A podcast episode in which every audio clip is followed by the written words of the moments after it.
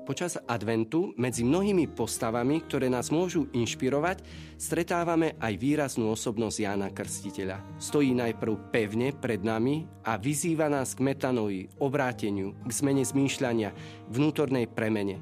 Kto chce byť kresťanom, je povolaný znova a znova meniť svoje zmýšľanie a zaužívané schémy. Ani Ján Krstiteľ však nebol ušetrený od tohto procesu zmeny zmýšľania. Aj on prechádzal cestou svojho obrátenia a krízy. Mohli by sme povedať, že najväčšie trápenie Jána Krstiteľa, samotný proces pretavenia celého jeho bytia smerom k Bohu, začína vtedy, keď on sám sedí vo väzení. Tma vo väzení vôbec nebola tou najstrašnejšou tmou, ktorú musel Ján Krstiteľ znášať. Jeho najhlbšou tmou bola vnútorná tma, náhla neistota o svojom vlastnom poslaní – pochybnosti o tom, ktorému sa pokúšal pripraviť cestu. Vo svojich výpovediach používal na začiatku svojho pôsobenia plamenú hrôzu a výrazné farby, aby vykreslil príchod sudcu a pánov veľký deň. Predstavoval Mesiáša ako sudcu, ktorý už drží vejačku v rukách, aby preosial zrno od pliev a aby plevy definitívne hodil do väčšného ohňa. Opisoval ho ako toho, kto zavrhne cudzoložné pokolenie a ak to bude nutné, aj s kameňou vzbudí Abrahámove deti namiesto tých neverných. Sekera je už priložená na korene stromov a každý strom, ktorý neprináša dobré ovocie, vytnú a hodia do ohňa. Počujeme Jánov hlas. Ján Krstiteľ dúfal a ohlasoval, že uprostred nejednoznačnosti tohto sveta príde konečne deň, keď sa nezmyselná tma prelomí zlo bude potrestané a zničené. Musí predsa prísť jednoznačnosť, jasnosť, aby sa ľudstvo nepotácalo sem a tam ako v mle, ale malo svoj jasný cieľ. Ján ukazuje svojim prorockým prstom na Ježiša, hľa baránok Boží, ktorý sníma hriechy sveta. Začala sa prítomnosť Boha, ale celkom ináč, ako si myslel. Nepadol žiaden oheň z neba, aby strávil hriešnikov, zlo nebolo zničené a svet sa vôbec nezmenil. Ježiš chodí, káže o Božom kráľovstve, ústravuje, stoluje s riešnikmi, hľadá stratenú ovečku. Celkom iný Mesiáš, ako si ho Ján predstavoval. Nejednoznačnosť pretrvala, tma zostala. Hriech nebol potrestaný, zlo akoby výťazilo naďalej.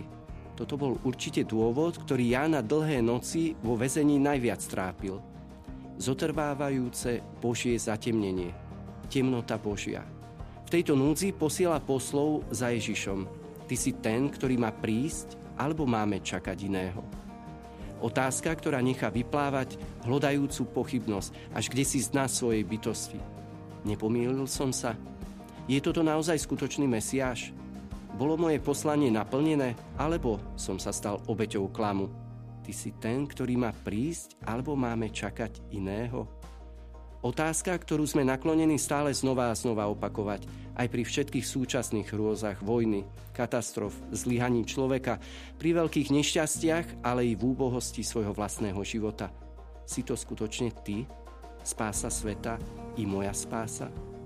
Si to naozaj ty, o ktorého sa môžem v každej chvíli oprieť, komu môžem v každej situácii a rozpoložení dôverovať?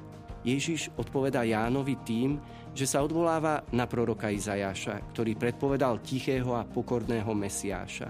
Chodte a oznámte Jánovi, čo počujete a čo vidíte. Slepí vidia, chromí chodia, malomocní sú čistí, hluchí počujú, mŕtvi vstávajú a chudobným sa hlása evanielium. A blahoslavený je, kto sa na mne nepohorší. Blahoslavený, kto nachádza cestu práve v tejto tme a je plný viery a lásky. To bola zda posledná úloha, ktorú dostal Ján Krstiteľ vo vezení. Stať sa blaženým práve v tejto tme neistôt. Dostať sa až sem. Nežiadať si viac vonkajšiu jednoznačnosť a jasnosť, ale práve v temnotách sveta a v temnote svojho vlastného života objaviť Boha. Boha možno vidieť len vtedy, ak sa obrátime.